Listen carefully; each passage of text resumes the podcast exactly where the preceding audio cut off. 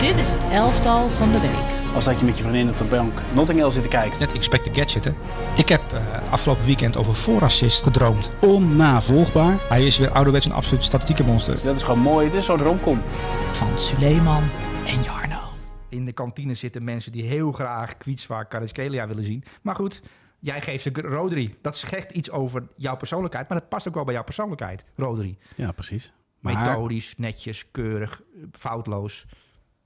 Ja, maar wel de motor van een elftal, toch? Zullen we gewoon Ja, de aftrappen? Want we zijn inmiddels al begonnen. De leader is afgelopen. Jongens, welkom bij een nieuwe aflevering van het elftal van de week. Uh, Suleiman en ik hebben het elftal een beetje kort doorgenomen. En daarin ook de discussie. Ja, welke speler heb ik met het meeste plezier gevolgd? Daarover later meer in deze aflevering. Soelie, ik wil uh, beginnen toch weer met een... Uh, ja, een paar stellingen, heel kort daarop reageren. En we gaan iets anders eindigen dan gebruikelijk. Sterker nog, we gaan naar beeld kijken.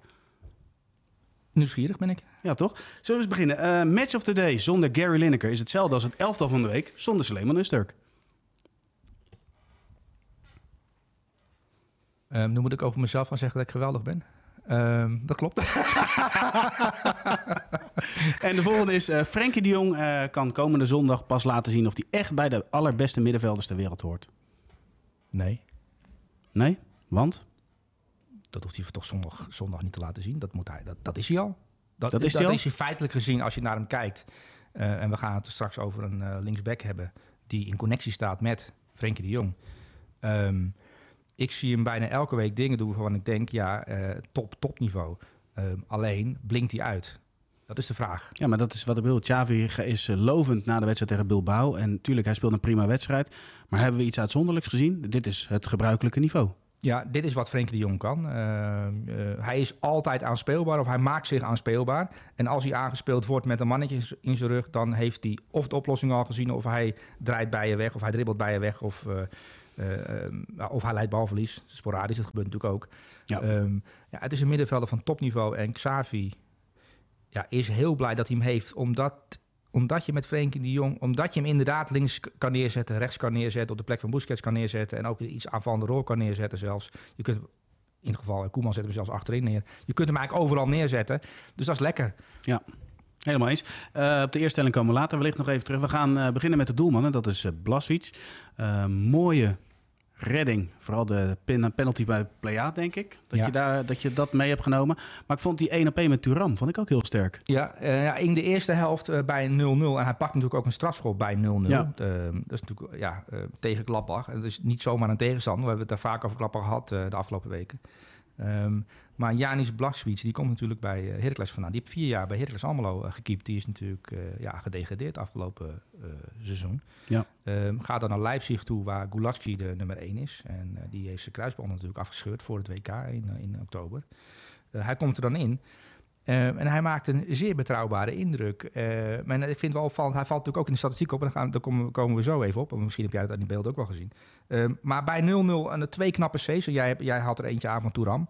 Um, de penalty pakt hij, dat is natuurlijk ook top. Ja. nou, de XG on target is zeer belangrijk hè, bij de statistieken om te kijken. Anderhalf, dus hij voorkomt eigenlijk bijna twee goals. ze winnen met 3-0. Uh, en is ook nog eens belangrijk in de opbouw van, van Leipzig. En als je gaat kijken, dit seizoen, succesvolle passes. Janis Blaswitz, 500 met een paasnauwkeurigheid van bijna 88%. En op nummer 2 in de Bundesliga, Koen Kasteels, met ook bijna 500 passes, maar een paasnauwkeurigheid van 71%. Dus hij zit qua paasnauwkeurigheid enorm hoog. En als je gaat kijken waar hij vandaan komt, we verdiepen ons natuurlijk altijd in de spelers die we behandelen. Uh, Blaswitz, nou, vier jaar Heracles Almelo, maar hij heeft natuurlijk ook daar bijvoorbeeld bij Gladbach gezeten. En wie was de nummer 1 bij Gladbach? Ter Stegen. Dus hij heeft Een ja, voetballer. Een voetballer, ja. Je Ja. is gewoon een middenvelder op, op goal eigenlijk. Uh, en Ter Stegen heeft er jarenlang tegen aangekeken, want dat was de nummer 1. Ja, dan kom je er niet aan de bak en dan moet je een omweg vinden om, om aan de top te komen. Um, en dan is het wel mooi om te zien dat je na vier jaar Heracles Almelo uh, bij Leipzig belandt. Heb je toch een beetje mazzel dat ja, je concurrent geblesseerd raakt. Uh, je, je wordt er nummer één. Je presteert steeds beter, steeds consistenter. je past in de manier van denken van de trainer. En dan mag je deze week het laten zien tegen City. Janis Blaswitz. Van Heracles Almelo eigenlijk. Ja, bizar, zo'n loopbaan dan loopt. Hè. Toch ben ik um, wel even nieuwsgierig. Want als je kijkt naar Heracles, stond mij niet Ja. zo bij dat hij zo ontzettend goed kon voetballen. Um, Ja, maar soms, kijk, dat is, ook, eh, dat is ook afhankelijk van wat een trainer van jou verlangt en wie er in de spits staat. Als je bij Sparta uh, Lauritsen hebt, ja, dan kun je wel tegen de keeper zeggen, tegen Nicolai, uh, hou hem kort, speel hem naar de, back, speel hem naar de backs.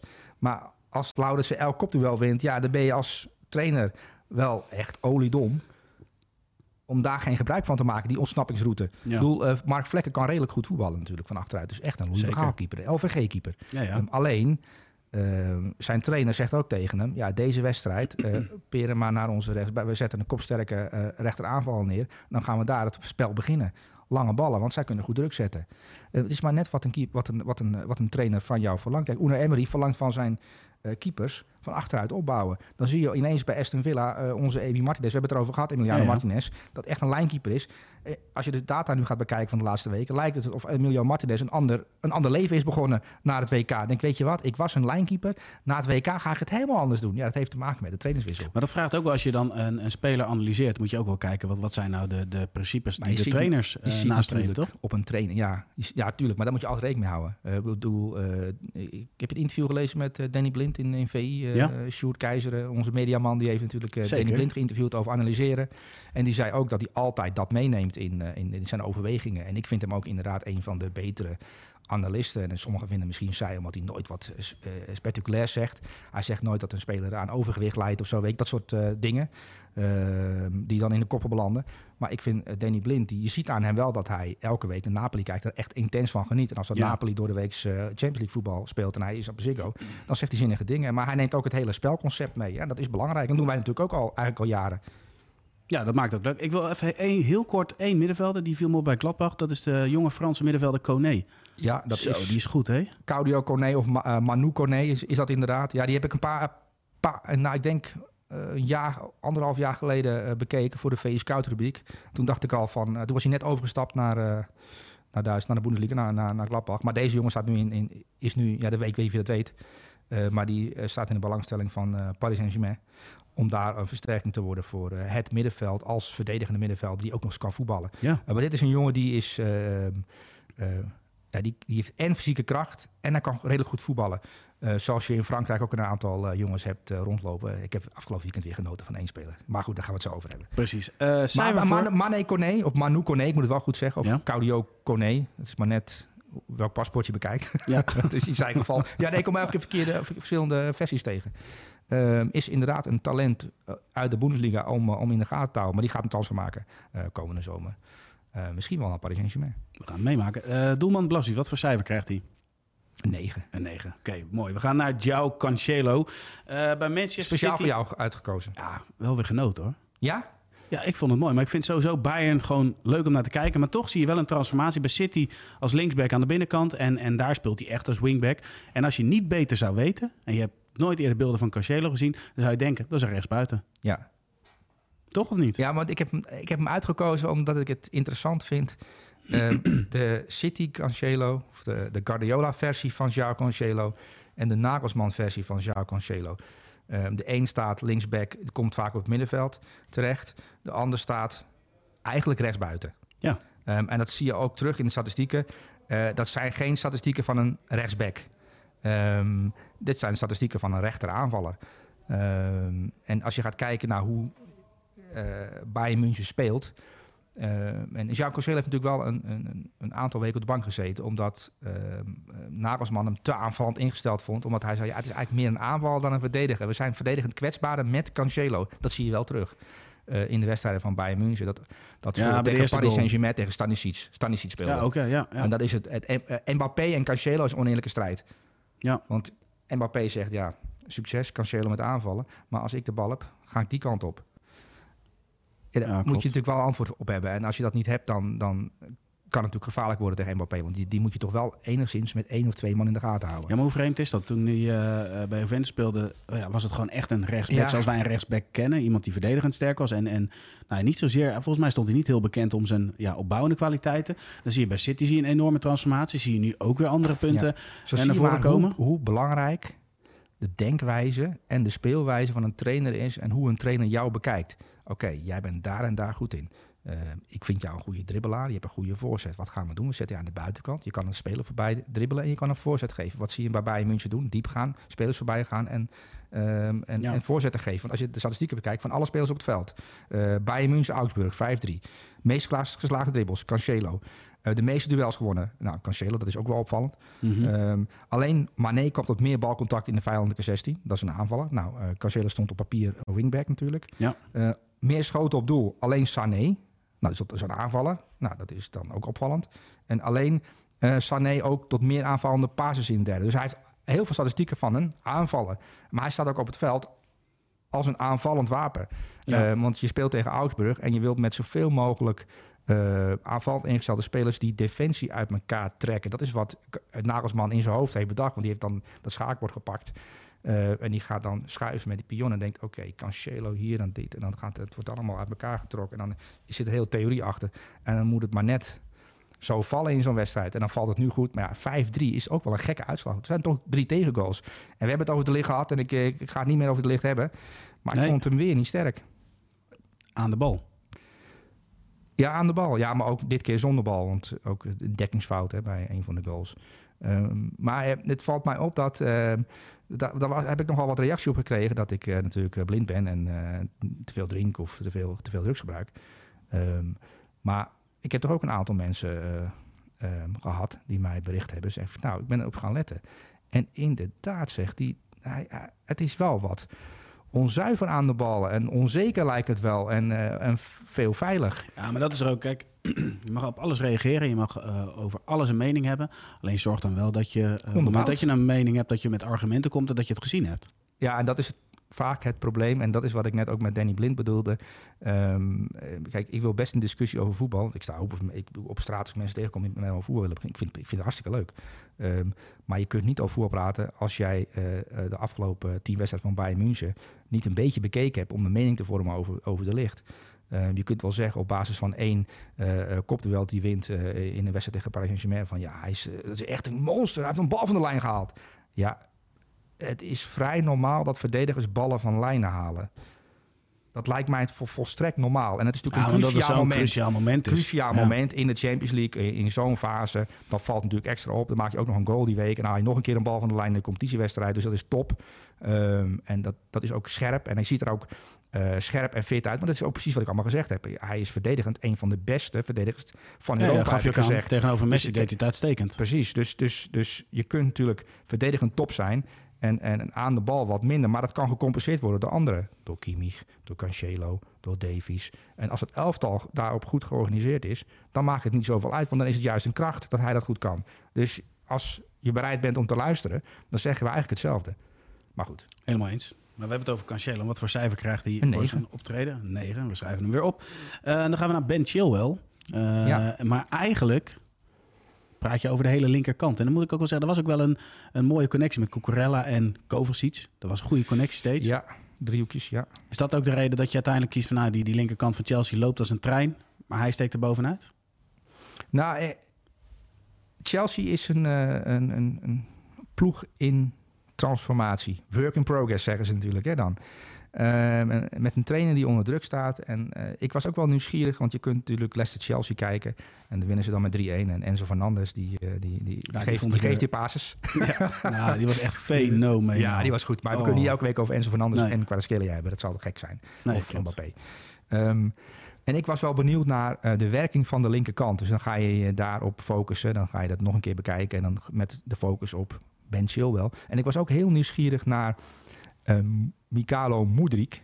Die natuurlijk ook eigenlijk aan de linkerkant stond, maar niet aan de linkerkant speelde. Want Ben Chilwell had die hele strook voor zichzelf. min of Ja, maar Felix speelde ook meer bij hem in de buurt dan Felix eh, kwam in de bal, ja. Ja. Dus het is, is, is, dus Het was iets anders.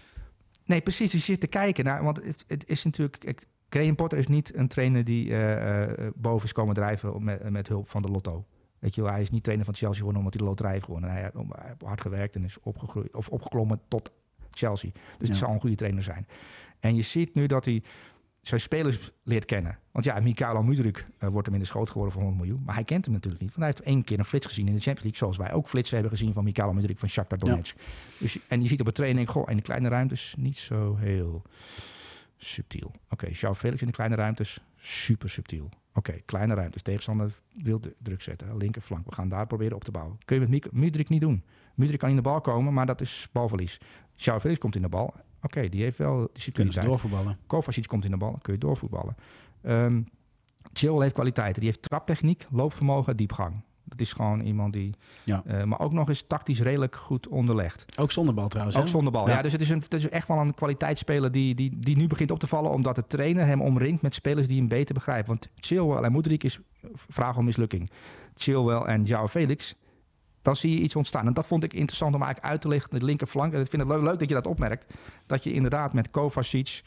ehm, en met Ben Chilwell en João Felix daar een soort van dynamiek, kleine dynamiek aan de Zelfs linkerkant. Cucurella nog een beetje. hè? En Cucurella, die natuurlijk Oh. linker centrale eh, verdediger staat in de Ja. driemans defensie, dan ook erbij aansluiten. Dus je dus eigenlijk met vier man probeert daar een tegenstand, tegenstander eh, eh, naartoe te lokken, iets te creëren en dan aan de andere kant eventueel Ja. openen en één tegen één te creëren. Ja, dat is het allemaal, dat ziet er goed uit. Dus je ziet bij Chelsea een ontwikkeling die positief is. Nou, de resultaten helpen mee. Zorgt ook voor rust bij Graham Potter, die dan kan, door kan gaan met ontwikkelen. Dus je ziet wel interessante dingen ontstaan eh, bij Chelsea. En ook eh, deze Chilwell, die natuurlijk ook alle corners en zo neemt.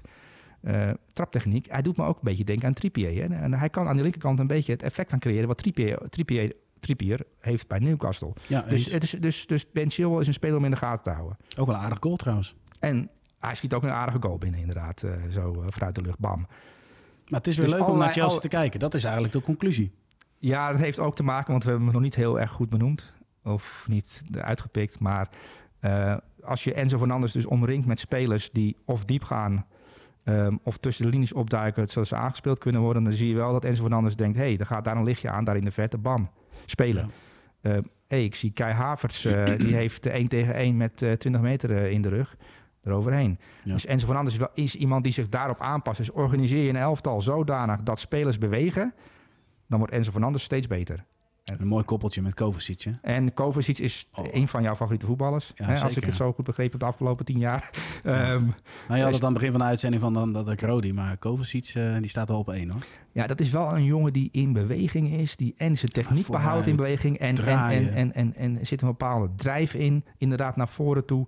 Ehm, maar het gekke Maar waarom is... wordt hij zo onderschat? Want bij Kroatië hebben we het eigenlijk helemaal niet over hem gehad. Terwijl dat middenveld was Ja. echt waanzinnig tijdens het WK. En daar speelt hij ook een sleutelrol bij. Ja, ja het is een, ik denk voor, ook voor trainers een ingewikkelde speler. Want hij, je moet altijd hem wel met bepaalde spelers...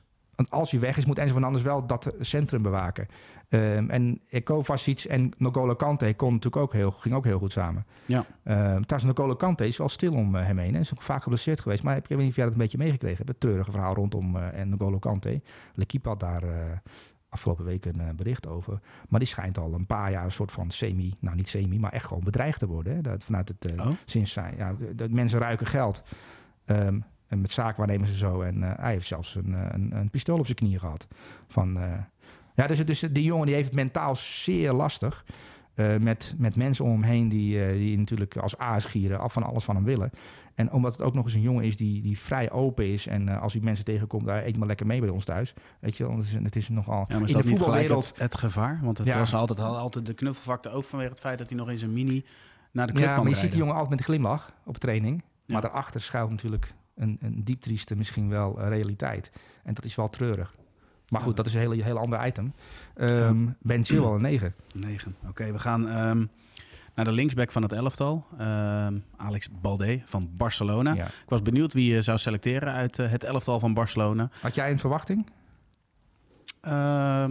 Ter Stegen misschien? maar die vond ik weer goed. Ja. Ik vond eh Frenkie de Jong ook goed spelen. Maar niet dat je zegt van joh, dat, dat, dat, je, dat je extreme dingen hebt gezien. Hij was gewoon goed. Ja. Maar ik vind Balde wel een interessante. Want eh, als je naar de beelden kijkt, eh, dan komen de dribbles komen er naar voren dat hij daarin gevaarlijk is. Maar dan heb je ook gelijk het verschil met Alba. Alba is een speler die er komt op het juiste moment en dan de voorzet geeft. En hij eh, komt op die plek door middel van een actie. En Ja. ik ben wel benieuwd als hij ook op een gegeven moment nog het inzicht gaat krijgen van Alba door de ruimtes te bespelen. Dus door diep te gaan zonder bal. Ja. Hoe goed hij dan gaat worden. Ja, ehm, kijk, hij is pas 19 jaar, Alejandro Balde. En ehm, Xavi die stelt hem al maanden op. eh, in plaats van, eh, je hebt zijn naam net genoemd. ehm, in plaats van eh, Jordi Alba. Alba natuurlijk. Ja. Een, een ervaren Barcelona-speler. Die natuurlijk uh, ja, het afgelopen jaar veel indruk heeft gemaakt met al die teruggetrokken ballen op uh, Messi. En inderdaad, die diepgang en dat Messi dan, die speelde dan wel. Um, en dan ga je, eh, hij kiest dan voor Balde, omdat ja, Xavi wil van achteruit via Ter Stegen. En die moet die bal naar Balde toe. En dan moet Frenkie de Jong in de bal komen. En dan, of, of juist over de bal heen lopen eigenlijk, zodat er de achterruimte ontstaat. Want je ziet al die patronen op een gegeven moment na 10 minuten wel ontstaan. Ja. Als je erop gaat letten. Um, maar Balde is natuurlijk op eigen helft aan de bal veel beter dan Jordi Alba. Jordi Alba is onderweg Ehm, die moet in, in ruimtes duiken waar hij aangespeeld kan worden en waar hij gevaarlijk kan worden. Maar ik denk dat Xavi heeft geconcludeerd, ja, op eigen helft, als Bilbao uh, ja, man op man probeert te spelen, druk probeert te zetten, uh, dan heb je meer aan Balde, die een beetje een soort Dani Alves-achtige kwaliteit bezit op eigen helft. Dat hij gewoon aan de bal zeer kalm is, ook om een man op hem afgesprint. En is er eigenlijk niemand aanspeelbaar, want hij weet, Frenkie de Jong of de linksbuiten die, die naar binnen gekomen is, die worden op een gegeven moment aanspeelbaar. Hij leidt niet direct balverlies. Want dat viel mij op in deze wedstrijd tegen Bilbao. Is een lastige wedstrijd. Um, dat, dat Ter Stegen hem gewoon inspeelt. Ah, terwijl je denkt van ja, dat zou je in de Eredivisie niet doen. Want dan zouden de analisten in de rust zeggen... ja, maar die keeper die brengt elke keer die bek in de problemen. Uh, Maxavi eist dit. We spelen en Balde kan dit. Want we gaan van, vanuit Balde doorvoetballen. En dat zag je wel een aantal keer via Frenkie de Jong onder andere, heel goed uitkomen. En dat vond ik wel dat je denkt, oké, 19 jaar, een trainer die zo vertrouwen in je hebt. Snelheid, diepgang, scorend vermogen heeft hij ook nog eens. Ja. Uh, maar in deze wedstrijd viel me op dat hij ook op eigen helft betrouwbaar is. We hebben het er vaak over Frimpong gehad dit, Frimpong gehad dit seizoen. Ook zo'n type. Van de vraag is, kan hij wel uh, bij, bijvoorbeeld bij Barcelona op de respectpositie staan? Uh, ik denk het wel als een trainer er vertrouwen in heeft. Net zoals in vertrouwen heeft in Albe. Want, Balde, want als je naar Balde kijkt en je ziet hem in je beoordeelt, beoordeelt hem dan en je ziet hem voor de eerste keer, denk je, nou, dat kan niet een linksback zijn van Barcelona op eigen helft. Dan ga je bij hoekschoppen, bij hoge ballen, uh, veel, veel, te veel risico uh, meelopen. Maar uh, ja, 19 clean sheets in 25 wedstrijden met Balde. Ja. Maar een paar tegengoals. En Araujo speelde niet eens, hè? Nu. Nee, eens. Hoe kijk je naar Barcelona op dit moment? Want het was inderdaad weer een clean sheet, maar één doelpunt gemaakt. En je geeft aan, uh, Balde kreeg de bal regelmatig onder druk. Dat gebeurde trouwens ook met Busquets, die dan ver uitzakte.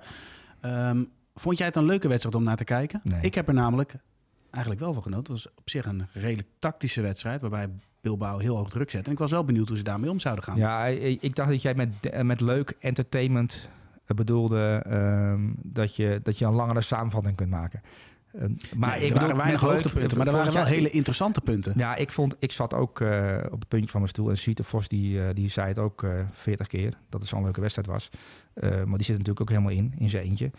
met, die, met die kijkers die er dan zijn op zondagavond. Ja. Um, kijk, het gaat natuurlijk al heel snel. Wie wordt de kampioen en zoveel punten voorsprong. Maar um, deze wedstrijd, Bilbao-Barcelona. En Barcelona uit naar Bilbao. En Bilbao, dat is, een, dat, ja, dat is een ploeg die tegen Barcelona, maar ook tegen Real Madrid en tegen Atletico, ja, die gaan er wel uh, vol voor. En die zitten er zeer fel op. En uh, Frenkie de Jong heeft normaal gesproken iets meer tijd. Maar die, die tijd had hij nu niet. En, dat, en dan zie je wel dat het, waarom hij zo goed is. Dus ook als hij iets minder tijd heeft, is hij in staat... als er een elftal staat waar de patronen een beetje kloppen... met Busquets en met de verdedigers en met de back... Uh, ja, dat dan voor Barcelona relatief makkelijk voetballen is. Ook tegen Bilbao, dat ze het toch wel redelijk onder controle hebben. Alleen de laatste fase natuurlijk uh, kwamen ze goed weg en uh, pakten ter stegen een paar goede ballen. En, en hadden ze ook heel veel geluk natuurlijk met een, een, een momentje, wel of niet, uh, waarbij de scheidsrechter dan betwijfelt. Weet je, dat zijn van die momenten ja, ja. dat je dan geluk hebt dat het geen 1-1 wordt. Um, maar het is natuurlijk geen, geen toeval dat ze zo vaak de nul houden. Komt omdat ze, zij verdedigen met bal. En dat heeft Xavi al honderd keer uitgelegd. En dat je kunt, ja, je kunt op allerlei manieren verdedigen en aanvallen. Uh, je kunt aanvallen zonder bal, Atletico. Um, en je kunt verdedigen met bal, Barcelona. Barcelona. En dat is de tegenstelling. Ja, mooi. Um, maar je hebt voor Balde gekozen. Wat is het cijfer dat hij uh, overhoudt aan zijn ja, optreden? Een 9. Een 9. Allemaal 9's weer.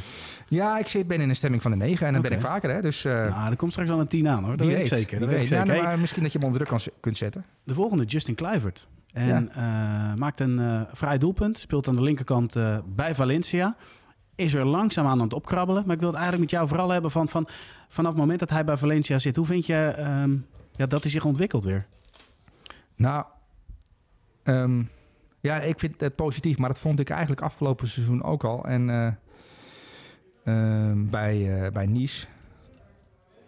zag ik ook al een aantal positieve dingen uh, voorbij komen. Uh, het is natuurlijk een jongen die nu 24 is en die op jonge leeftijd vertrokken is bij Ajax en AS Heeft er wel een spijt van, hè? Ja, heeft hij, net, heeft hij recent uitgelegd hè, dat hij te vroeg weggegaan is. Uh, maar ja, dat is nou eenmaal zo. Ehm, maar hij zit nu bij Valencia en heeft de verantwoordelijkheid, samen met een aantal andere spelers en een trainer die net is ingestapt, om die ploeg in La Liga te houden. Um, en dat is een druk. Met Valencia uh, sta tegen degradatie, er komt een druk bij kijken. Uh, dat is natuurlijk iets wat je meeneemt in de rest van je carrière. En ik zie Ja. hem nu uh, ja, de 1-0 maken tegen Asasuna met rechts. Hij komt dan van rechts en hij schiet die bal echt heel, heerlijk mooi geplaatst binnen. En daarmee pakt hij drie punten voor zijn club. Is hij de matchwinner. Maar tot dat moment zie je dat hij veel verantwoordelijkheid heeft voor de ploeg. Um, het is, en, en, en, en één Spaanse journalist noemde het een compleet optreden van, van, van Justin Kluivert. En daar ben ik het wel mee eens, want je zag hem ook zonder bal. En dat zag je. Dat Ja. is een enorme ontwikkeling die hij heeft doorgemaakt natuurlijk. Want als je de data gaat bekijken, bij Ajax was hij een dartele dribbelaar vanaf links die, die dribbels aanging. Um, probeerde een voorzet te geven of een doelpunt te maken. Dat, was, Ja. dat is hoe een eredivisie-speler vaak doorbreekt. En dan denk je, oh, voetballer. Uh, totdat je dan uh, uh, bij Mourinho terechtkomt en die zegt, goh. Um, maar wij hebben de bal uh, 85 van de 90 minuten hebben wij de bal niet, uh, Justin. Dus ja, dat dribbelen, hartstikke leuk. Maar dat is voor de training. Ja. Dribbelen doen we op de training. Mag je af en toe dribbelen. Dan laat je alleen, gaan wij naar binnen, gaan wij douchen, ga jij even dribbelen. Maar wij gaan nu de wedstrijd voorbereiden. En jij speelt eigenlijk uh, op onze helft. Ben jij een van de meest aanvallende spelers. Maar je moet vooral achterom kijken. Uh, dat is nogal een boodschap als je 19 jaar bent. Behoorlijk, maar dat zag je wel terug in deze wedstrijd. Want hij was inderdaad, Ja. hij speelde heel dienend vooral. Ja, hij is, een, hij is een, een, een, een complete aanvaller geworden die in allerlei systemen kan spelen. Uh, dus hij kan in 4-4-2 uit de voet, hij kan in 3-4-3 uit de voet, hij kan in uh, 5-3-2 uit de voet, hij kan in 4-3 uit de voet als links, linker aanvaller met verdedigende taken. Dus je kunt hem ook in allerlei rollen. Hè, dus als jij bijvoorbeeld een uh, FIFA-game hebt en je wil graag switchen elke wedstrijd van systeem, dan is Justin Kluivert een heerlijke aanvaller, want je kunt hem in een tweemans systeem stoppen. Je kunt hem, want hij heeft dat allemaal geleerd de afgelopen jaar. Hij heeft de Ja. Nagelsman trainer gehad. Uh, nou, natuurlijk bij Roma het een en ander meegemaakt. Nu zit het een en ander meegemaakt. Nou, nu bij Valencia drie verschillende trainers meegemaakt. Waarbij je ook elke keer met teleurstellingen te maken hebt. Dus je leert ook van die teleurstellingen. Het, het leven is niet één grote haai. Soms zit je ook in een, in een, in een, een kom je in een dal terecht. Dan moet je uitvechten. Ik vind hem fit ogen. Hij oogt wat breder dan, uh, dan, uh, dan vijf jaar geleden.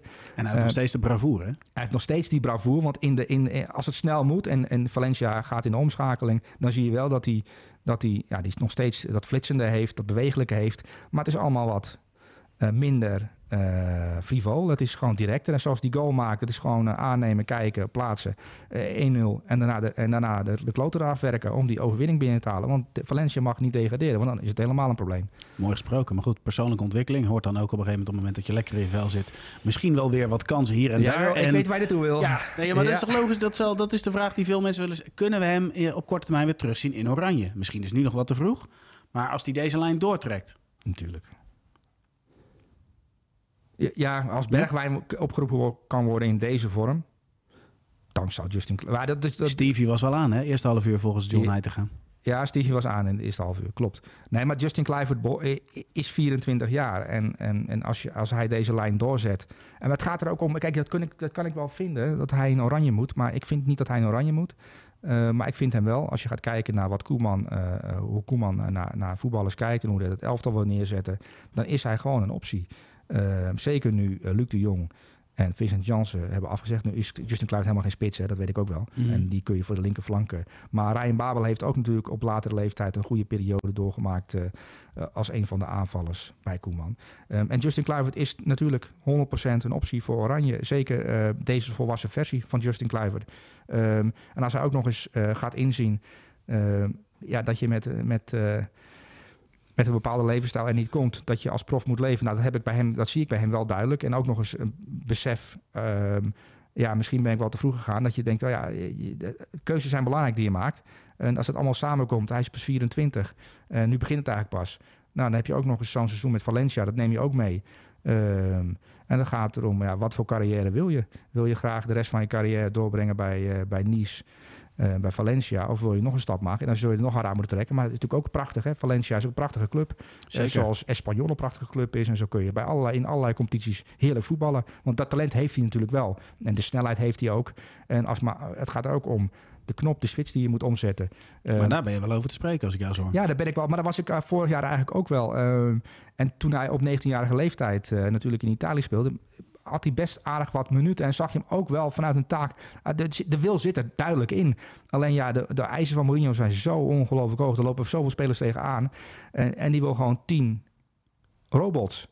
Uh, soldaten. En, en daar, dat maakt het ploegen van Mourinho zo vervelend in eindfases. Dat je, als je wedstrijden moet winnen en je komt tegen een ploeg van Mourinho en het is het eind van het seizoen en er staan tien van die soldaten. Ja, dat is vervelend. Nou, dat heeft hij ook meegemaakt. En je ziet uh, bij Valencia nu gewoon een hele volwassen, aanvallend ingestelde voetballer die ook van, vanuit eigen helft met verenigde tagen kan voetballen. Dus dat is toch perfect? Dat is het moderne voetbal, toch? Ja, mooi om te zien. Uh, mooie ontwikkeling ook. Um... En wat even kijken, moet natuurlijk de data meenemen. Nou ja, het beste seizoen is wel logisch dat hij bij Ajax heeft gehad natuurlijk. Met, uh, ja, dat was het tweede seizoen, hè? Met tweede seizoen bij Ajax, 15 goals plus assists. En nu staat hij op uh, 4 goals plus assists. Maar het gaat er nu om in de, in de komende weken dat hij gewoon met... Uh, met verdedigende acties, met dribbles, met assist en misschien af en toe een goal. Uh, ervoor zorgt dat Valencia net boven de streep eindigt of iets daarboven nog. En dat ze erin blijven. En dan, uh, en dan maar kijken um, hoe, hoe het komende zomer zich ontwikkelt. En ja, Dustin Kluivert is een interessante speler. Um, ja, is natuurlijk bij Feyenoord beland. Die zat op een gegeven moment in Frankrijk. Toen hadden wij hem natuurlijk ook een aantal keer besproken. Zijn ja. interessante speler om voor, misschien voor een Eredivisieclub top. Uh, ja, misschien dat Justin Kluivert uh, die route, de route wil bewandelen. Of de, de Bergwijnroute wil bewandelen. Terug naar de Eredivisie, terug naar Ajax, PSV of Feyenoord. En dan weer... en dan weer de stap omhoog. En dan weer de springplank. want je wilt natuurlijk wel in, in je topjaren, en hij is nu 24, tussen je 14e en 30ste wil je natuurlijk wel ja, doen waar je goed in bent. Ja, eens. Krijgt hij een 9? Een 9. Ja, mooi. Hey, we gaan naar de volgende speler. Chouameni van Real Madrid. Um, je speelde eigenlijk gewoon een foutloze wedstrijd.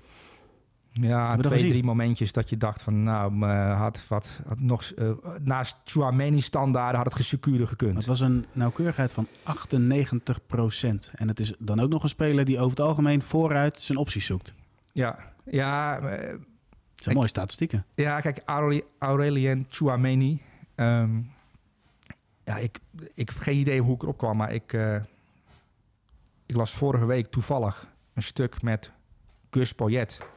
En Gus Poyet is nu de bondscoach van Griekenland, maar die ja. was uh, vroeger de trainer van uh, Girondin de Bordeaux. En toen braken daar twee spelers door. Uh, de 18-jarige Aurelien Chouameni en de, ik denk even ouder of één jaar oudere Jules Koundé. Die braken allebei bij, bij, bij Bordeaux door. En dat is, is natuurlijk komende, komende weekend is Koundé tegen Chouameni. Precies. En ik denk dat ik daarom het verhaal gelezen heb. Uh, omdat ze daarom ook Gus Poyet uh, gebeld hebben. Uh, maar die zei over Chouameni... Um, die zag hij op de training dingen doen. Dat je denkt van, jeetje, wat een goede voetballer. Die, dat is eigenlijk helemaal geen zes, dat is een acht. Die, moet, die kan eigenlijk veel meer dan hij laat zien. Maar die speelt op een soort van ja. controlefunctie. Die, die, die, die maakt eigenlijk geen fouten. Maar Poyet dacht van, daar, daar valt meer uit te halen. Want uh, je ziet hem ook, en je, dat is wel toevallig tegen, uh, tegen Espanyol natuurlijk...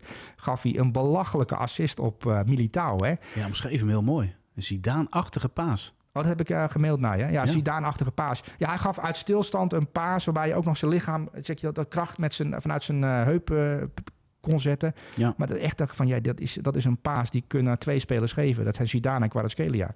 Um, en, en ik zag hem Chouameni geven. Ik, en, ja, en Cancelo, hè? Ja, en Cancelo ook, maar meer van, van achteruit. Ja. Um, maar die paas van Chouameni, die verraadt eigenlijk een enorme klasse. Dat als hij zich druk zou maken uh, over dat soort dingen... dan ik, ik wil in een wedstrijd eigenlijk een paar keer uitpakken met, uh, met, met, met een truc. Weet je aan wie ik uh, moet denken? Dat uh, Pogba, toen hij net doorbrak. Nummer 10, nummer 8, nummer 6. Is ook heel lang een beetje twijfel geweest. Ja? Wat is nou de beste positie voor maar hem? En Pogba dat... heeft altijd wel gehouden van show en van dribbelen. En toen Pogba... Ik heb Pogba zien debuteren. Ja, echt letterlijk zien debuteren toen hij heel jong was. Onder Sir Alex Ferguson. Toen heb ik, had ik per ongeluk de tv aangezet. Zoals ik eigenlijk elke dag per ongeluk de tv aanzet. Ja, ja. Toen had ik de tv aangezet. En kwam ik op de BBC in een FA Cup wedstrijd. Of een League Cup wedstrijd. Dat kan ik me niet meer herinneren. Uh, tegen Crystal Palace. En toen zag ik daar een slungelachtige jongen op het middenveld met een bepaald soort rust en ritme voetballen. En hij bewoog ook zo dat je denkt van, eh, dat, dat kan Alex Ferguson toch niet goed vinden... dat die jongen daar zo ontspannen staat te voetballen. Maar dat was een jongen van 17, 18 jaar, dat was dan Paul Pogba. Ja, um, ja. en toen zag je, er zit wel avontuur in dat spel. Maar bij Chouameni, daar zit helemaal geen avontuur in dat spel. Dat is echt een robot. Ik denk, ik heb het idee dat bij hem een computer is ingebracht. En eh, die, die gewoon... eh, Vind je? Ik vind hem ook wel creatieve momenten hebben. Ja, hij heeft wel creatieve momenten, maar dat zijn wel passes die, die van, van hij weet, die kan ik geven. Dit is, een, dit is voor hem een, een oké paas. De- deze paas. Want hij is natuurlijk veel beter dan hij laat zien. En dat, dat is wat Casemiro... Dat was ook de grote kracht van Casemiro. Casemiro is veel beter, is een veel betere voetballer dan hij laat zien. Maar die heeft zichzelf aangeleerd... Ik mag geen fouten maken. Ik moet ervoor zorgen dat het team het goed heeft. En die is dan zich zodanig gaan aanpassen dat hij... Dan geeft hij wel eens een moeilijke bal. En dan denk je, jeetje, wat een geweldige bal is dat. Maar voor Casemiro is dat eigenlijk een makkelijke bal. Want Maar eigenlijk zie je dat pas als ze echt onder druk staan. En Casemiro staat Ja. natuurlijk bij United in de Premier League veel vaker onder druk. ja, Maar de moment dat Chouameni tegen Espanyol onder druk gezet werd... dan zie je wel, met ballen achter zijn standbeen... Been. is hij wel creatief Ja. en heeft hij hij oplossingen. heeft oplossingen als hij onder druk wordt gezet. Ja, het is, het is echt een, eh, speler. En eh, daar, ik heb het interview met Poyet gelezen. Die zei ook van, ja, het is een klassevoetballer. En hij, die was heel blij om te zien... Want Tchouameni is natuurlijk naar Real, Real gehaald toen Casemiro er nog was. Want hij zou eigenlijk een jaar de tijd krijgen om zich aan te passen aan, ja, aan, aan Real Madrid. Dat is nogal wat Mhm. hè, bij Real Madrid. Als op die leeftijd, 22, 23 jaar, direct in het elftal gedropt worden met Modric en Kroos is verantwoordelijkheid. Want je mag geen fouten maken daar op zes. Nee, dat is een positie waar je geen fouten kunt maken, want dan is het, eh, eh, ja, dan heeft Real, dan moet Ancelotti uitleggen wat er misgegaan is. Ja, we hebben een jonge jongen en die, en die maakt af en toe een fout, maar hij maakt bijna geen fouten. Ehm, en de laatste weken, na het WK is natuurlijk wat kritiek op hem geweest. Vermoeidheidsblessures, hij was er niet vaak en dan moest een ander daar spelen. Ehm, maar net op tijd weer fit voor eh, de belangrijke wedstrijden. Ik ben heel benieuwd hoe, die, eh, hoe het middenveld eruit gaat zien van Real Madrid. Tegen? Nou, tegen Barcelona. Wat denk jij? Modric, Kroos en Chouameni. Ik denk, want hij werd er ook afgehaald, eh minuut 75. Met het oog natuurlijk de Champions League Mhm. deze week. Plus eh, Classico. Ehm, normaal gesproken, als er geen gekke dingen gebeuren midweeks in de Champions League... hangt er een beetje van het scoreverloop af... en hoe Liverpool het eerste half uur tekeer gaat... en of dat nog een soort remontade-achtige vibe gaat krijgen. Ehm, maar dan zal het gewoon in de Classico... Kroos, Modric en Chouameni zijn met Valverde rechts. En dan kan Camavinga misschien als invallen, want die maakt ook weer een goede indruk. Ja, of Camavinga vanaf links. Als de linksbackpositie hangt er een beetje vanaf wie er beschikbaar zijn achterin. En dan zou dat kunnen. Oké, maar goed. We hebben het eh, over Chouameni. Wat voor cijfer krijgt hij eh, voor zijn 9,5. optreden? 9,5. Kijk. we Ja, we zijn zo positief over hem geweest. Eh, maar hoogste paasnauwkeurigheid van alle spelers met meer dan 300 speelminuten in de La Liga dit seizoen. Dat zegt ook wel iets over hem, hè? Dat is toen Ja. een jonge jongen die komt voor het eerst bij Real Madrid en heeft gewoon... Vallende naam tussen de nummer 2. Ja, Karim Rekik. Ja. Ja, nee, maar eh, dat is niet zo opvallend, want dat is eigenlijk al jaren zo. Hè. Karim Rekik is eh, eh, een, een, een verdediger die, die met zijn linkerbeen van achteruit zeer goed is. En ja, dat, dat, dat, dat had voor Ajax of PSV daar centraal achterin, Karim Rekik, een fantastische oplossing geweest. In plaats Ja. van Daily, Daily Blind. Dat zou Maar goed, ik ben de scout niet van, eh, of de hoofdscout niet van Ajax. Maar uh, Karim Rekik, die eh, bij Sevilla natuurlijk wel een bepaald salaris verdient. Dus je moet ook nog eens. eh, Ja, maar goed. flink wat Bessie zal betalen. ook niet weinig krijgen. maar het is op bij, ja, hij heeft nu eh, Tony Kroos spelen met de hoogste paasnauwkeurigheid, 94,96 procent. Dat is al jaren. Dat is, dat is al trouwens 15 jaar zo, hè? Tony ja, Kroos. nee, maar dat, die vind ik Dat ook niet opvallend. Dat is gewoon, dat is gewoon, die doet speelt zijn wedstrijden en eh, eh, zo, zo onopvallend goed dat het eigenlijk niet meer opvalt, maar dat is gewoon fenomenaal. En Ja. op twee Karim Rekik met de hoogste paasnauwkeurigheid en daarna Christensen van Barcelona, dat is trouwens ook een speler. Ook is leuk om daar de focus op te leggen. Die speelt van links centraal bij Barcelona ook zijn wedstrijden gewoon keurig. En Ja, inderdaad, speelde nu met Koende in het centrum. met Koen de 1 centrum inderdaad. Maar Chouameni is eh, bij Real een, een ware vervanger van Casemiro en, een- en een veel jongere vervanger. Dus hij, hij kan honderden jaren voort. Dus je kunt dan bij Real Madrid er Bellingham bij zetten. En dan, eh, en Weer dan, tien jaar het beste en- middenveld En dan heb je weer tien jaar het beste middenveld van, eh, van Europa. En dan, heb, dan pak je nog vijf keer de Champions League. Ja. Ja. Maar nog een korte vraag, Rekiek. Jij gaf net aan uh, paus naar keurigheid, Ajax PSV. Zou jij Rekiek eerder gekocht hebben dan Bessie? Ja. Ja, want ik heb Rekiek ehm vorig seizoen... Hij was natuurlijk geblesseerd geraakt vorig seizoen een paar maanden. Eh, maar Rekiek die krijgt ook wel een speciale opdracht hè? Van, van, zijn toen, van zijn toenmalige trainer. Niet van Zampoli. Maar dan, ehm, ja, dan moest hij bijvoorbeeld een rechts, snelle rechtsbuiten afdekken. Want hij heeft ook nog eens de agressiviteit en de snelheid... eh, om vooruit druk te zetten. Dat kan hij ook. Dat heb ik hem ook zien doen bij Sevilla als linksback. En ook als linker centrale verdediger. Als een spits probeert uitzakken, dat hij dan actief druk opzet. Dus hij kan, je kunt met hem ook meerdere kanten op. Dus Karim Rekiek is eigenlijk een beetje een onderschatte verdediger in, Eh, in Nederland misschien wel. En, en, en die heb ik echt geweldige wedstrijden zien spelen vorig seizoen en bij Sevilla. Eh, onverwacht, want hij was tweede keuze op links. Eh, maar daar werd hij gewoon basisspeler op de linksbackpositie. Ja. En toen waren bij Sevilla zoveel problemen... dat hij op een gegeven moment links centraal achterin eh, terecht kwam. En speelde hij ook eh, geweldige wedstrijden. Aan de bal, top. Altijd goede, goede keuzes maken. Als het elftal van Lopetegui zo ingesteld is dat je opties hebt. Um, dan zijn, Karim Rekik is echt een, eh, een prima verdediger. Of als, je, als je denkt van we willen onze verdediging versterken... we hebben een linksback en een linker centrale verdediger nodig... dan heb je voor Rekik eigenlijk twee spelers voor de prijs van één. Um, en die kan wel gewoon linksback spelen in plaats van Kelvin Bessie. Dus ja, dat is een enorme inschattingsfout geweest, eh, Kelvin Bessie. Tenzij je Bessie beoordeelt op wat hij wel goed kan. Dat is verdedigen mocht Ajax en Ja. vaker de bal. Ja.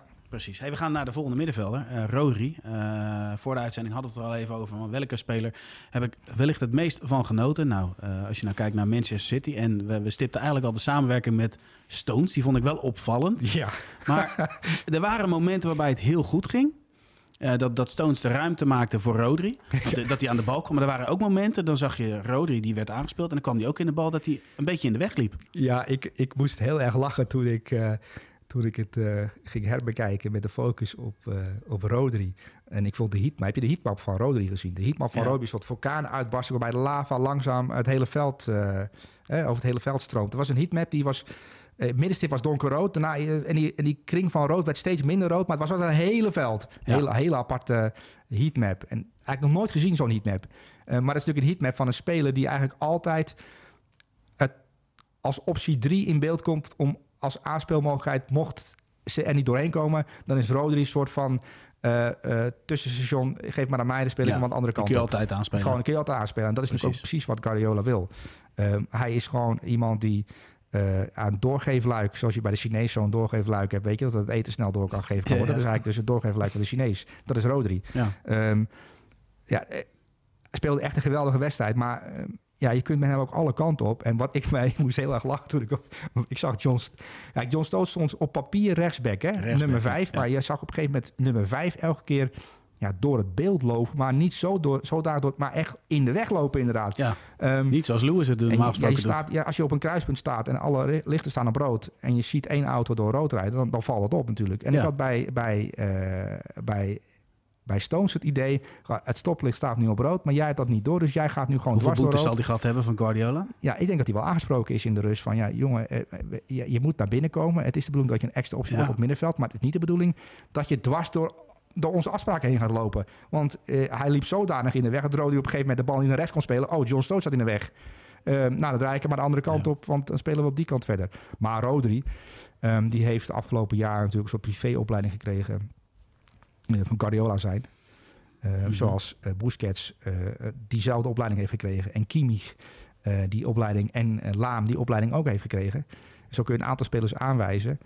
Ehm, en eh, ja, Rodri, ja, dat is natuurlijk al zo- vaak gezegd, al, ik geloof, eh, door allerlei mensen. Ehm, maar Rodri die is natuurlijk op een gegeven moment tijdens trainingen echt letterlijk door Guardiola vastgehouden. Een hele training lang. Van nu moet je, kijk, zie je dat? Als je zo gaat staan, als je zo gaat staan. Kijk, dan zie je de hoeken die ontstaan. Oké.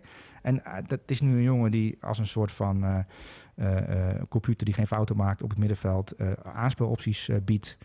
Ja. voor ploeggenoten zonder bal, maar ook met bal. Maar dat hij foutloos is, dat zien we ook in de statistieken die eh Misha weer aangeleverd heeft. Ja, is geweldig weer. De meest succesvolle passes van alle spelers in de grote vijf competities. Dus alle competities, de Bundesliga, de eh, Premier League. Met een verschil ook. Ja, Rodri, meest succesvolle passes 2130 op nummer 2. En dat vind ik een mooie naam. Ja, ja. Dunk van Brighton, 1848 passes. En op nummer 3, ook een mooie naam. Monster Kim. Het monster Kim, Kim Min-jae van Napoli, 815. En je ziet er hier direct, zonder dat je de statistieken hoeft te zien... je ziet direct de hand van een trainer. Rodri, Guardiola, Lewis Dunk, De Zerbi, Kim Manier, Spalletti. Ja, Grappig toch, dat je dus, dus, dus hoe bepalend trainers kunnen zijn... in het functioneren van spelers met bepaalde kwaliteiten. ja eens. Ja, heel mooi om te zien. Ik vind het trouwens ook wel grappig om te zien eh, dat hij zonder bal ook heel belangrijk is. En Ja. dan staat hij net onder de man van 200 miljoen. Ja de, man, ja, de meeste balveroveringen van alle spelers in de grote vijf competities. Laten we benadrukken, dus van alle voetballers die er Ja. bestaan, alle topvoetballers die er zijn, staat op één. Stijn Spierings, de man van 200 miljoen van Toulouse, 276 balveroveringen. En op nummer 2 Rodri, 243 balveroveringen. En op nummer 3 Declan Rice, die we natuurlijk ook al besproken hebben. Dat is ook Mr. Balverovering in de Premier League, 232. En we hebben het ook vaak over João Palhinha gehad. Zeker. Die is natuurlijk in het nieuws. Want alle topclubs in de Premier League die willen een, een balveroveraar hebben... die gewoon uh, zegt, hier, die bal is voor mij. Hap. João Palhinha, die staat natuurlijk ook hoog in het klassement. Maar um, um, misschien moeten we eens een keer een studie gaan maken uh, van Stijn Spierings. Hè? Want die blijft maar terugkomen het hele seizoen. Ja, bijzonder ja. Misschien moeten we die, uh, ja, misschien moet ik die gewoon eens gaan, uh, gaan interviewen. Stijn Spierings. De beste balveroveraar van Europa. Dat is toch al een goede kop. Zeker, maar sowieso dat al die jongens die daar spelen zijn interessant. Ja, ja, tuurlijk. Dit, Toch dit... of niet? Er zit, er zit echt wel, uh, nou ja, noem het de databoys van Toulouse.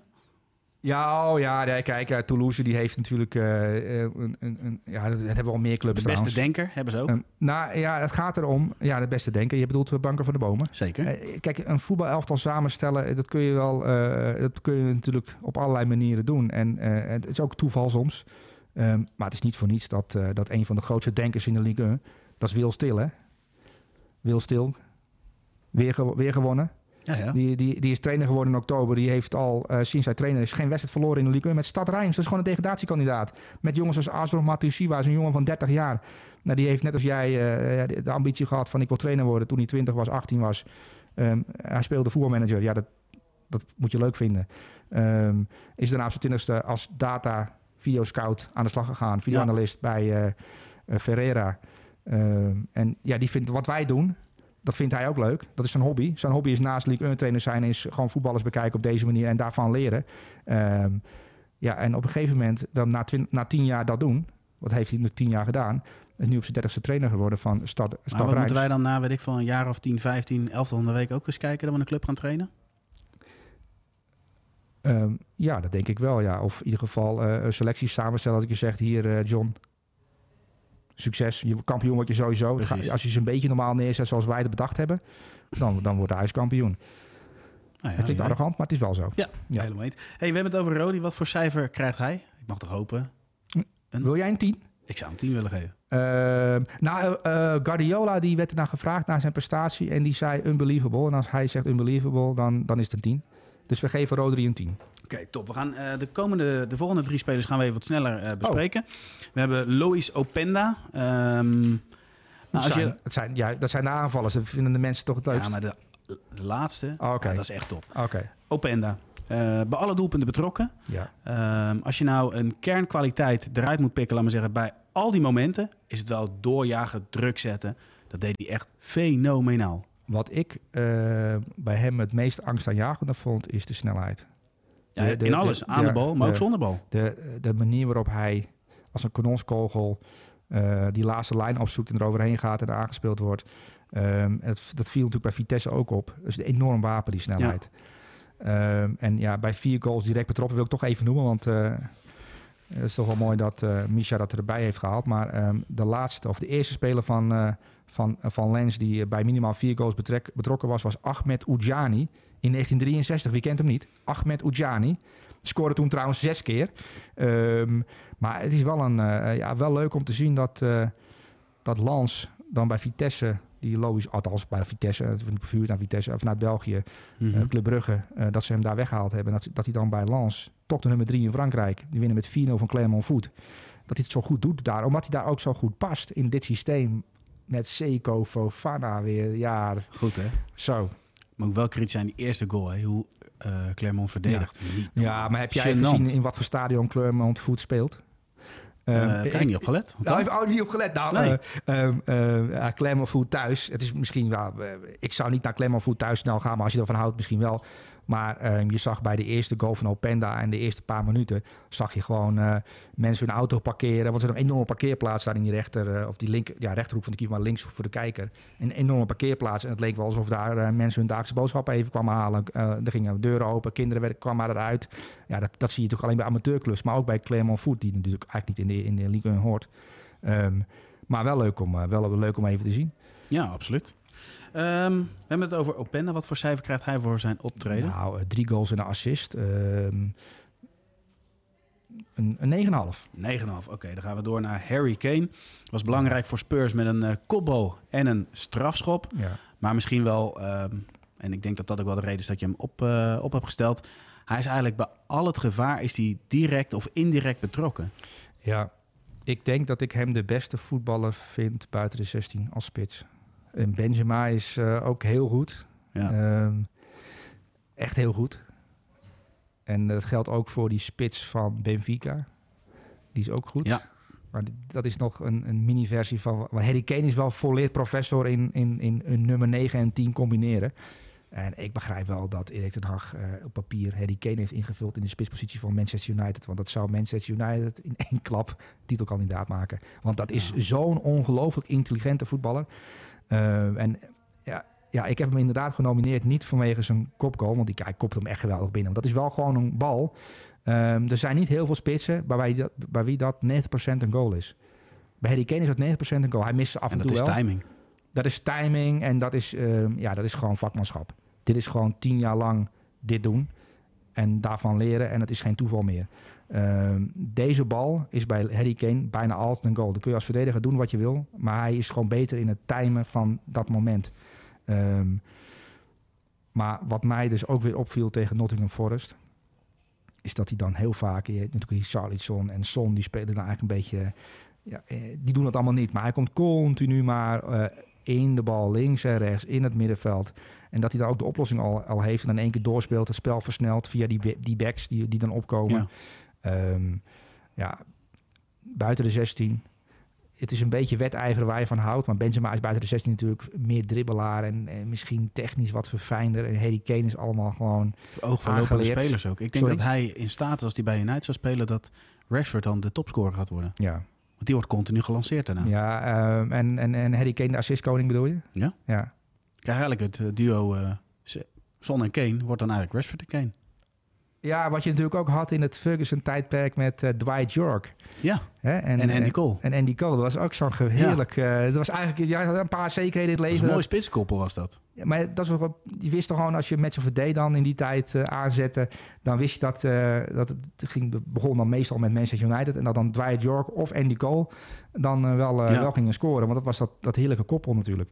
Ehm, Ja. ja, Batman en Robin. Die hebben elkaar nodig. En ja, Rashford en Kane. En dat zou ook voor de Engelse nationale ploeg zeer goed nieuws zijn. Want dat is het, het huiswerk van Gareth Southgate wordt al gemaakt door Erik ten Hag. Dus die heeft de patronen ingeslepen voor zijn spitse kop. Hoeft hij eigenlijk alleen nog maar te denken aan hoe je Jude Bellingham en de rest van het middenveld moet invullen. En hoe het achterin moet staan. Dus dan, dan- wordt Engeland in 2026 geen wereldkampioen. Nee, maar goed, misschien, wel wordt Erik, misschien wordt Erik ten Hag dan wel de beste manager ter wereld... als hij die speler erbij heeft. Want dat is wel wat hij nodig Nou heeft. ja, maar kijk, het is, eh, kijk, het is natuurlijk interessant en er worden natuurlijk lijsten gemaakt. En de scouting heeft het natuurlijk al lang gedaan. En, en Erik ten Hag heeft het natuurlijk ook al lang gedaan. En je weet natuurlijk wat de opties zijn. En je kunt natuurlijk allerlei namen invullen. Eh, maar op één, Premier League ervaring. Harry Kane wordt 30 trouwens wel komende zomer, hè? moet je niet vergeten. Harry Kane wordt Ja, 30 die kan nog vijf jaar als valse spits met een Steady Sheringham.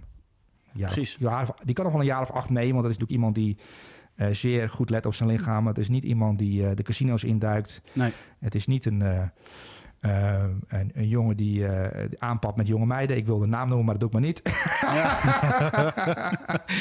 Nee, eh, nee, maar dat is moeten we mee oppassen nu, hè? Nee, nee, het- nee, dat, dat ook lullig. Ehm, maar het is gewoon, Harry Kane is een top, op een top professional.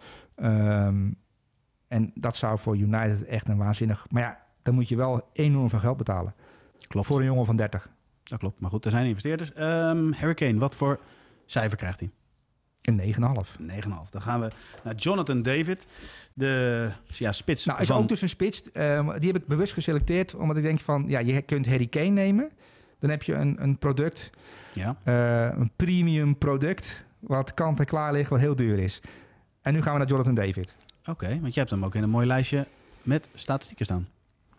Ehm, ja, Aardig lijstje trouwens. Ehm, moet je me even helpen? Oh ja, um, topscorer schoten vijf competities. Op 1 Erling Haaland, 28 goals. Op 2 Harry Kane, 20 goals. En op 3 Jonathan David, Mbappé en Osimhen. Ja, David van Lille, die natuurlijk nu opviel met twee strafschoppen ook. Maar die natuurlijk in, eh, in België gevoetbald heeft. En daar viel hij ook al op als een jongen die is een kruising tussen een 9 en een 10. En als je Lille Lyon gezien hebt, En je, ja, je ziet die strafschop, die, die schiet hij prima binnen. Ja. Maar als je hem gaat bekijken, is ook een jongen die graag buiten de 16 aanspeelbaar is. Dat ook, maar daarin ook nog redelijk veel fouten maakt, omdat zijn aanname net niet goed genoeg was. Omdat hij, zijn timing verkeerd is. Of omdat de verdediger... kan niet lekker doorvoetballen hij met kan hem. niet, nee, nee, wat komt ook omdat Lyon een aantal talenten achterin heeft staan die Jonathan David goed bespeelde. Maar, maar het is wel zijn kwaliteit, is wel op een Harry Kane-achtige wijze ook meevoetballen. Maar dan moet, de, dan moet de, verdediger, de verdediging van de tegenstander niet al te goed zijn. Dat betekent dat die jongen heeft nog een tijd nodig, een paar jaar, om te groeien. Ja. Dus Jonathan David kopen, betaal je ook heel veel geld voor. Ehm, ehm, Maar je koopt geen zekerheid, vind ik. nee, geen zekerheid. En zeker voor de Premier League niet. Omdat je dan te maken hebt met, eh met de Louis Dunks van deze wereld en eh Lisandro Martinez. Als je tegen Lisandro Martinez zegt, dit is een jongen die als 9-10 voetbalt. eh, die, die graag in de bal komt.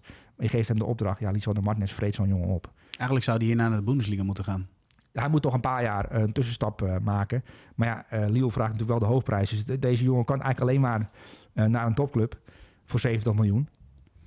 En de En- vraag is of ze dat en- gaan betalen. En ja, of nou, dat zullen ze. Er zal vast een club zijn die dat wil betalen. Alleen en, en dan moet je wel naar een club toe waar je van een trainer de vertrouwen krijgt om te groeien. Kijk, Victor Osimhen heeft wel bij Napoli de tijd gekregen om te groeien. Die is ook voor 70 miljoen gehaald Mhm. vanuit Lille, toevallig. Ehm, en maar die heeft bij Napoli wel een trainer ontmoet. eh, uiteindelijk die hem echt in zijn kracht laat voetballen. En ja, het is ook wel heerlijk dat je, dat je een speler om je heen hebt die, eh, die je af en toe wegsteekt. Klopt, Of spelers trouwens, spelers. klopt. Uh, maar Jonathan David is een interessant talent, want die is ook pas uh, uh, 23 jaar. Nou, het Canadese International hebben we natuurlijk gezien op het WK. Um, maar een, een, speler die, het is niet een echte goal-getter. Ja, hij maakt die strafschoppen wel. Maar het is ook een jongen die, die, die, die, waarmee je kunt meevoetballen. Maar dat is een onderdeel waar hij nog moet ontwikkelen voor de, voor de, op de Harry Kane ladder.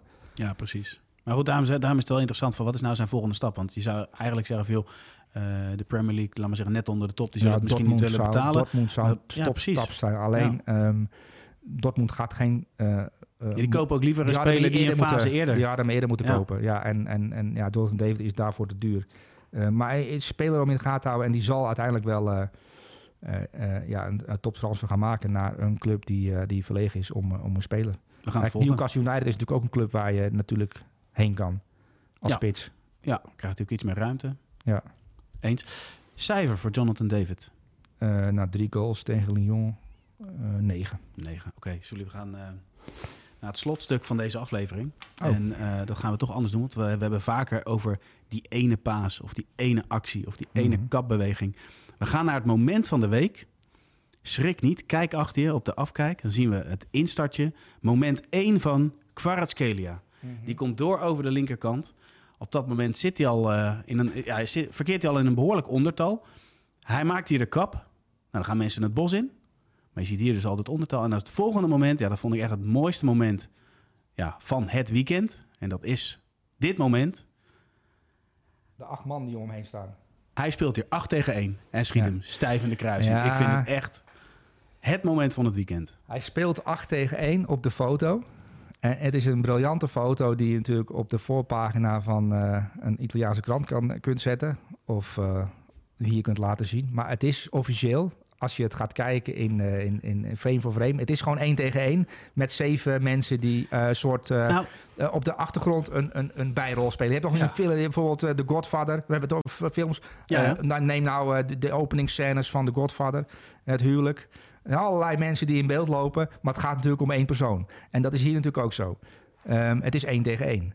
Dus... Nou, het had een 1 tegen 1 kunnen zijn. Maar misschien is het ook wel van, hij wil genoeg... Is, is het het, het speelse? Ja, nou, wat ik uh, in, in dit in moment... Uh, is het nog in beeld of zijn wij in beeld? Uh, kijk, dit moment waar hij nu uithaalt, er zit een moment voor. Um, hij dribbelt natuurlijk uh, 1 tegen 1. Uh, dan tikt hij met zijn rechter buitenkant uh, opzij. En daarna geeft hij de bal nog een tikje. En dat tikje, ja. dat geeft hem de ruimte voor dit schot wat je nu in beeld ziet. Maar kijk eens goed naar dit beeld, Sully. Um, ik zie een aantal dingen.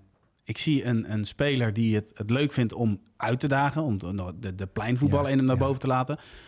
Maar ik zie ook een, een beeld dat de rest denkt van... Oh, hij is aan de bal, hij regelt het wel. We hoeven niet aan te sluiten. Hoe, wat, wat zie jij in dit beeld? Nou, ik zie... Eh, eh, um, ik, ik heb natuurlijk... We hebben het vaak over, uh, over gehad uh, dit seizoen. Ik vond hem tegen Atalanta werkelijk waar briljant. echt briljant tot aan deze goal. En met deze goal meegenomen is gewoon een soort van statement van... ehm, ja, weet je wel, ik kan, volgens mij kan ik wel voetballen. Ehm, Ik heb de Roon. De Roon heeft achter... Ja, de Roon had wel een taak. Ehm, die, als die Kvaratskhelia aan, eh, aan de bal komt in die zone daar aan die, in die li- linkerkant... ehm, Martin, jij bent tactisch slim. Zou je alsjeblieft onze centrale verdediger, onze wingback willen helpen? Want hij jongen kan goed dribbelen. De Roon heeft werkelijk waar een minuut of 70 voor lul gelopen. die, zat, die zat continu ernaast met zijn timing. Omdat ja, hij, hij heeft altijd net dat tikje. Weet Ja. je wel, want hij is zo goed in dat dribbelen. Maar bijvoorbeeld in minuut ehm, twee of drie, er was een moment, dan krijg je de bal rond de middenlijn aangespeeld. En hij wil eigenlijk naar links draaien, maar hij ziet, oh, twee man, eh moet de andere kant op draaien. En hij draait à la Frenkie de Jong weg, hè. En wat ik wel grappig vind, en jij kijkt er natuurlijk ook altijd naar, ja, die heatmap van hem is wel beperkt, hè. Dat is één Ja, ja. groot klein linkerstrookje aan de linkerkant. Ja. Een soort van, dit is de dat is een bedreigde diersoort, weet je, bij Napoli. Die speelt zijn eigen, er zit een hek ook omheen. Mag niemand verder komen. Nee. Je mag af en toe met de verrekijker naar kijken. En Je mag hem niet voeren? Je mag hem niet voeren, nee, Nee. want zijn leven is gevaarlijk. Ehm, maar ehm, Ja. die zone speelt hij dan. Ehm, en wat wil ik nou zeggen? Ik heb een echt geweldig verhaal in mijn hoofd. Ehm, jeetje, minder ben ik mijn tekst kwijt. Dat is me nog nooit overkomen. dier. ja. Nee, nee, nee, nee. Oh, eh, nou, ehm, die, de Roon, die liep, dus, ah, die liep dus achter me aan. Maar die zat dus al vanaf ja, minuut twee telkens net naast. Ehm, en dat vond ik geweldig om te zien. Maar hij speelde echt zo'n geweldige wedstrijd. Met, met die kleine momentjes, dan geeft hij eventjes een, een, een, een klein eh, hakballetje. Ehm, maar dat komt dan perfect in de voeten van een ploeggenoot terecht. Weet je wel? En, en, en eh, er zijn ook wedstrijden waarin dat soort kleine dingetjes tussendoor bij Kvaratskhelia mislukken. Maar nu lukt het tegen Atalanta bijna alles. Gekmakend eh, voor, voor de Roon natuurlijk. Ja. Die daar dan achteraan moet lopen samen met al die andere ploeggenoten. Eh, het wordt maar 2-0 en, en deze goal is natuurlijk... Ja, het is geweldig dat, dat je dat zo'n seizoen speelt. Dat je een van de beste spelers, zo niet... Ik denk dat hij de beste speler gaat worden van de Serie A. Dat je gewoon die trofee krijgt. Omdat Italianen houden ook van poëzie. Van stijl. Van klasse. En ja, dat is het allemaal wat allemaal samenkomt in deze goal. Want hier kun je... ehm, ja, dit ontstaat. En als je in het stadion zit... en je bent supporter van Napoli... ehm, en je hebt niet je telefoon bij je... en je zit daar gewoon ontspannen... ja, dan, dan kun je met tranen in je ogen naar huis, hè? Als je van voetbal houdt. Omdat je denkt van, ja... dit is gewoon... Ja. Dit is gewoon ehm, iets, iets wat je niet heel vaak zo voorgeschoten krijgt. En ik heb er onderweg hier naartoe over na zitten denken. Eh, over Kvaratskhelia, hoe je daarnaar moet zitten kijken. Want het is natuurlijk, het wordt nooit meer zo mooi als dit seizoen bij Napoli. Omdat we allerlei, we gaan, jij gaat allerlei dingen projecteren op Kvaratskhelia. Eh, want, want je wil hem steeds absurdere dingen zien doen. Zoals Messi. Eh, en da- dat zat ik te denken trouwens. Messi die natuurlijk ooit een keer een voetbalveld opgelopen is en een bal aannam. Dat, dat, kan maar, dat kan één keer de eerste keer. En daarna is het allemaal wat minder. Ook al al die goals die Messi gemaakt heeft, allemaal die eerste aanname waarbij bij Frank Rijkaard op zijn schouder geklopt werd. Door een trainer van de tegenstander, die jongen. Wie, wie is dat? Dat gevoel dat je denkt van, wow, dit is bijzonder. Weet je wel, zo, de- je vrouw kun je maar één keer voor een eerste keer zien. Dat je denkt van, oké. Dat je die vlinders in je buik krijgt. Die krijg je niet eh, nu als je je vrouw ziet. Nee? Krijg jij als je vrouw binnenkomt eh, met, met de kinderen vlinders in je buik? Je bent echt een leugenaar als je dat zegt. Nee, Nee, er maar zijn toch wel je- momenten. snap je wat maar ik bedoel? ja, Maar precies. dat, eerste gevoel, Ja, dat, dat dat, wauwgevoel. buikgevoel, nou, maar dat buikgevoel dat je, dat, je, dat je niet onder woorden kunt brengen, dat als jij ehm, die vrouw ziet, of man ziet, of ehm, ehm, de eerste keer dat je een zonsopgang ziet op een onbewoond eiland, dat je daar, dat je dat moment, dat je altijd sombere terughaalt. Wat een Dat- sombere gedachte, Soelie. Nee, is geen sombere gedachte. Want de, de, de volgende Kvaratskhelia, en met een andere naam, dat moment gaat natuurlijk komen. Want de, ons is ook Kvaratskhelia gegund. Dit moment, dit seizoen. En zo kijk ik er een beetje naar. Misschien een beetje filosofisch of, poëtisch gelul. Ja, mooi. Ehm, maar eh, kijk, zo mooi als deze goal... Gaat het, ja, of hij moet in de finale van de Champions League... eh, met een absurde hat-trick. Maar dan is dat ook weer zo'n moment. Maar dan gaat het daarna wel weer mooier worden. Nee. Ehm, en en eh, dat, dat, is, dat is zo mooi aan, aan, aan, aan nu Kvaratskhelia bij Napoli. En eh, die magie. Je kunt het over de voorsprong van Napoli hebben in de competitie... of hoe slecht AC Milan is of Inter is. Maar ik zou gewoon... ehm, of een kaartje kopen voor Napoli en gewoon naar Kvaratskhelia kijken... of een keer gewoon op een zaterdagmiddag om 6 uur de tv aanzetten, aanzetten en gewoon een half uur Napoli kijken en een Kvaratskhelia uh, en, en dan de tv uitzetten. De score is niet zo belangrijk. Gewoon even die eerste twee minuten bekijken van Kvaratskhelia of, of die eerste vijf minuten of het eerste half uur. Zo, zo doe ik dat dan Ja. bij, bij, bij Napoli. Want Kvaratskhelia is een belevenis. Ik vind het echt een schitterend verhaal. Ja, toch? Ja, ik ben alleen nieuwsgierig naar, want je hebt het over de eerste keer dat je vrouw... Wat, wat, als je nou de eerste keer dat jij je vrouw ontmoette... en je zou dat moeten koppelen aan een, aan een film... Oh, zou je wil naar een film toe? Ja? Eh, nou, ik heb La Grande Bellezza. eh ken je die film? Nee, eh, nee, jij vertelde me vorige week dat je zo'n Rome-fan was, toch? Was jij toch of niet? zeker. Ik vind Rome heel mooi. Je vindt Rome heel mooi. Ja. ik toevallig ook. En ik ben een keer of 1, 2, 3, 4. Ik ben een keer of vijf of zes in Rome geweest. Eh, omdat ik dat. ik, ik heb een bucketlist. En er staan niet heel veel dingen op. Maar één ding wel. En dat is iets onbereikbaars. Eh, maar als de eigenaar van VI meeluistert en hij heeft een miljoen over, dan mag je het miljoen aan mij geven. En dan koop ik namelijk een, eh, een, eh, een, gebouw in Rome met een dakterras Oh, in het centrum. Met uitzicht op het Colosseum. Dat zou ik namelijk graag willen hebben. Ehm, eh, maar ik had het over La Grande Bellezza. Die film die heb ik al honderd keer gezien hoor. Daar, niet van. Maar dit vind ik de muziek en de, en de poëzie in die film vind ik mooi. En de gesprekken vind ik grappig. En dit, dat is een film van Sorrentino. Dat is een bepaalde manier van... eh, ja, daar moet je van houden of niet. Er zit niet echt een verhaal in die film. Het is een eh, schrijver die heeft ooit een, een, een, een goed het is boek gewoon de, de, de, de beelden en de muziek de beelden, en de maar ook de teksten. beelden van Rome. Hoe Rome daar uitkomt. Dat is, En dan zie jij jezelf dan lopen met eh, je vrouw. Eh, ja, sterker nog, ik ben daar, eh, ben daar natuurlijk al een keer geweest met mijn vrouw in Rome. Ehm, ik heb elke vrouw die ik lief heb gehad meegenomen naar Rome. nou, ik vind het zo'n geweldige stad. En ik zou dus daar in het centrum van Rome wel, eh, wel, een, eh, wel een klein appartementje willen bezitten met een dakterras met uitzicht op het Colosseum. Eh, dat is op, staat op mij op, op nummer 1 op de bucketlist. Maar waar hebben we het eigenlijk over? Want hoe komen we hierop? Nee, oh ja, wat over films natuurlijk. Nou, ik heb toevallig, want jij vraagt af welke film ik gezien heb. Ik heb La Grande Bellezza afgelopen weekend eh, gezien. En ik ga The Godfather, denk ik, eh, de- eh, komend Oh, weekend goed, ga ik weer eens kippen. Heb ik, heb ik zin in. Ja. Ehm, maar Kwica Kvaratskhelia geef ik bij deze, nou, dat geweldige verhaal van mij gewoon een 10. ja, terecht. Maar is dit een mooi slot of niet?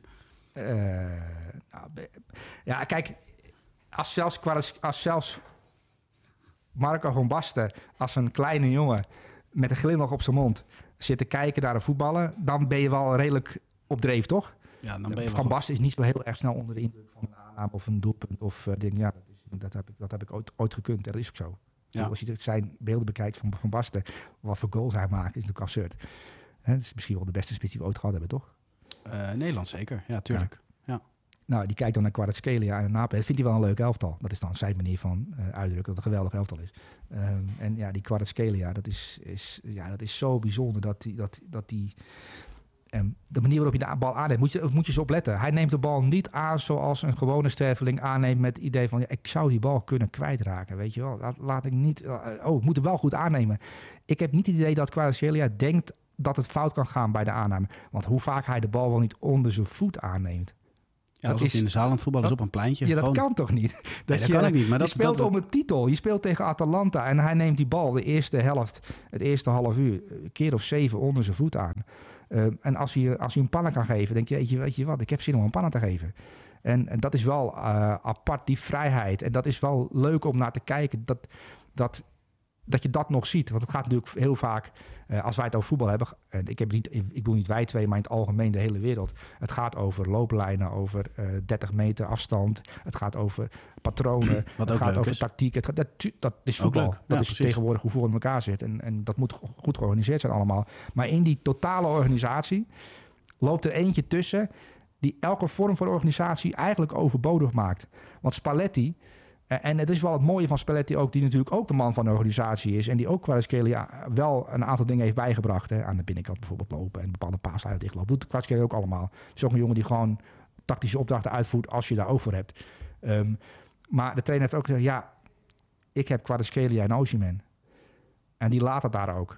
Die gaat geen discussie aan van ik ben een geweldige trainer en eh, weet je wel, eh, hij, dankzij mij kan hij zo goed presteren. Dat deed hij de eerste drie, vier wedstrijden, deed hij het wel. Maar ik denk dat iemand Spalletti heeft ingefluisterd. Laat dat deel maar, laat die jongen maar gewoon. Het is ook zijn, zijn show. En eh, Ja. ja, dat is wel mooi om te zien. Dus ik hoop dat hij deze week in de Champions League mooie dingen kan laten zien. Alhoewel bij Frankfurt, Kolo Muani, Ehm, die heb ik afgelopen weekend ook een dribbel eruit zien gooien vanaf eigen helft. Het, was, leverde net geen goal op, maar dat had de hele wereld overgaan, die, die bal. Dat wordt ook een eh, interessante speler in de gaten te houden. We hebben het over spitsen gehad, over Kane en David en zo, maar Kolo Muani... Dat is ook een interessant geval. Er moet eigenlijk ook een studie van gemaakt worden. Wat het nou voor speler precies is en waar hij dan precies past. Want die gaat niet bij Frankfurt blijven. Die gaat voor 100 miljoen naar een andere club. Duidelijk verhaal. Sully, mag ik jou uh, danken voor je tijd. Wil je nog ergens op terugkomen in deze aflevering? Nee, ik vond dit wel de leukste podcast van dit jaar. Dus dat moeten we dan uh, vieren. Dus ik ga blij zelfs. naar huis. Ja, nog gewoon blij naar huis gaan. Ja. Maar zo afsluiten met het moment van de week? Vind ik prachtig. Zullen we dat erin houden? Oh, zo op die manier. Ja, dat vind ik, en dat vind ik een zeer leuke toevoeging. Wat ik ook leuk vind, uh, maar dat wilde ik jou nog voorstellen. Maar laten we het gewoon live in de uitzending uh, voorstellen. Um, um, als we straks die, uh, wat jij wil, hè, dat je hier een groene doek omheen hebt, dat je dan ook dingen in beeld kunt brengen. Ik ja. wilde gewoon elke keer als we aan het praten zijn, dat gewoon tijdens ons gesprek over een speler de heatmap even kort in beeld komt. Dat heatmap van, want alle heatmaps kun je zo uitvissen. Ja. Dat is voor jou al extra werk. Sterker nog, dat is voor jou heel veel extra werk. Dat is een uur extra werk. Uh, maar misschien kunnen we daar iemand voor aannemen. Kunnen we iemand voor aannemen. Um, dat die gewoon de heatmaps in beeld brengt. En ook andere interessante dingen gewoon even snel. Dat we gewoon... Maar een heatmap moet wel iets toevoegen. Dus moet, moet iets nou, toevoegen aan het verhaal. van Rodri, ja, wil ik wel even zien zeker hebben. in. En maar die dat is... van Kvaratskhelia is gewoon lachen.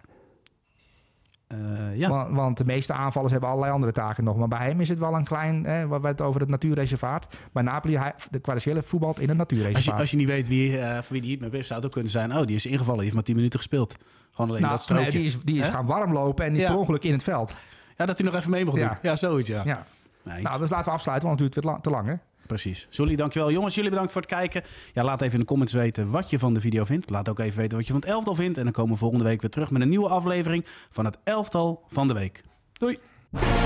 Dit is het elftal van de week. Als dat je met je vriendin op de bank Notting Hill zit te kijken. Net Expect the Gadget, hè?